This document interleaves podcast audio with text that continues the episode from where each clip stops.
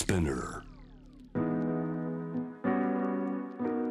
グローバーがお送りしております J-Wave シャムダプラネット今夜の7時台はロイター東京支局のシニアコレスポンデントティム・ケリーさんにニュースの解説いただいています。ティムさん最後のパートもよろしくお願いします、はい、よろしくお願いします。えー最後ロイター通信からこちらのニュースです。イギリスに亡命を希望する人をアフリカのルワンダに送る計画いよいよ実施へとこれは一体どういうことですか？えっ、と、そうですね。まあ、今、イギリス国内には、あの、その、えっ、と、まあ、亡命希望者、まあ、そういう難民に対して、なんか、あの、結構厳しい目はあるんですよね。あの、最近、あの、ドーバー海峡を横断してイギリイギリスに行くっていう人数が結構増えてるんですね。あの2020年は8400人ぐらいだったので去年は2万8000、ぐっとまあ、増えましたね、3, 倍以上ですね。これはどういったことでこんな増えたんでしょうか？えーとまあ、難民ですよね。あの、まあ、アフガニスタンとかシリアとかまあ、いろいろあって。紛争地帯。そう紛争地帯があと、まあ、今ウクライナの戦争もあって、まあ、そっちの方はあの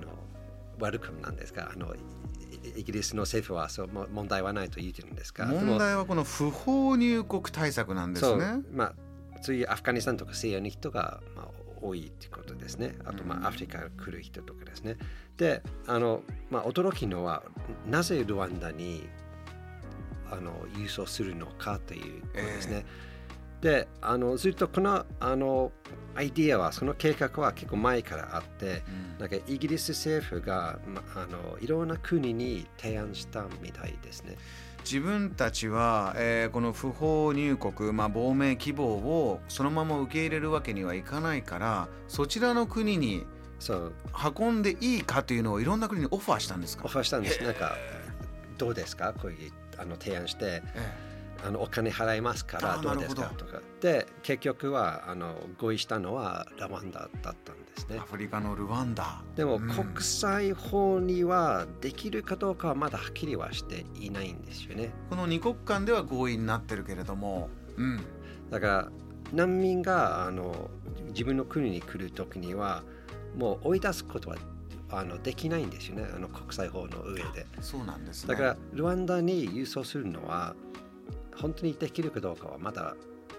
分かった分からないですね。なんかこれから裁判になると思うんですよね。でこの計画はあの出した理由の一つのは今のジョンソンあの首相のスキャンダルですよね。だからみんなスキャンダルに集中してますのでだからこのアイデアを出せばみんなこっちの方にああの目をそらすために気もをそらすためにというのもあってこういうインパクトのある。そしてまあ暮らしてる方はこの移民難民の問題っていうのはやはり興味関心が高いからこっちに目が行くだろうということなんですか？そうそういうことですね。ああとその報酬党の、まあ、右の方にあのその応援をもらうために支持をもらうためには、まあ、こういうあの提案あの計画を作ったこともあるんですよね。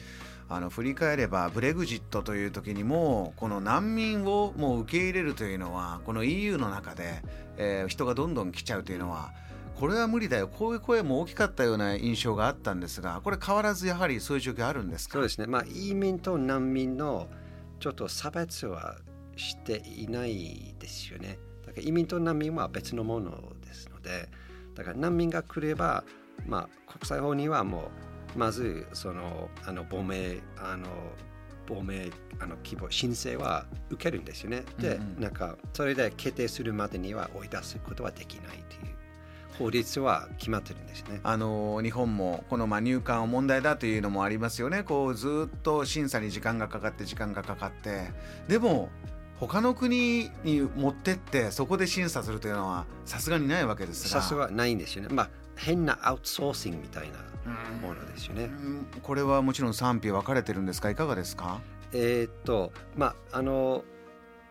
これあのまずあの今のところはまあ一応14日から来週からあのやるっていうあことは。早ければ来来週週には火曜日になるんですねだから、うんその前にはまあ裁判が始まる可能性はあるんですね。まあ、延期に延期される可能可能性はあるんですが、で結局はどうなるかは分からない。あとあのコストの問題もあるんですよね。結構お金かかりますね。あの、えっ、ー、と、このスキームは、えっ、ー、と、な日本円で、えっ、ー、と、まあ、200億円ぐらいはかかりそうですので、まあ、ちょっと高すぎという声もあるんですよね。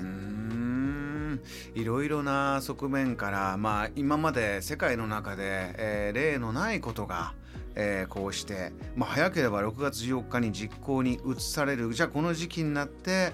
そういった、まあ、裁判になるとすればどういった論点が出てきて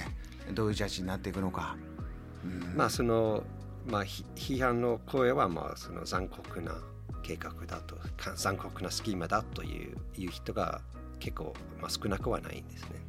先ほど少しあのお話出ました今ウクライナ戦争、まあ、ロシアとウクライナで、えー、そこをバックアップしようという中ではもちろんウクライナからの難民の方来てくださいじゃあ他のエリアからのは、えー、差別するのかとかねいろんなそういうものも出てくるんでしょうね。そうなんかそういうあの出てくるんです。なぜアフガンの人はダメだ、うん、なぜウクライナの人は OK だ？というちょっと差別的な扱いですよね。えー、これはこの先また、えー、ぜひティムさんにお越しいただいて、えー、続報も含めて伺いたいと思います。JAM The Planet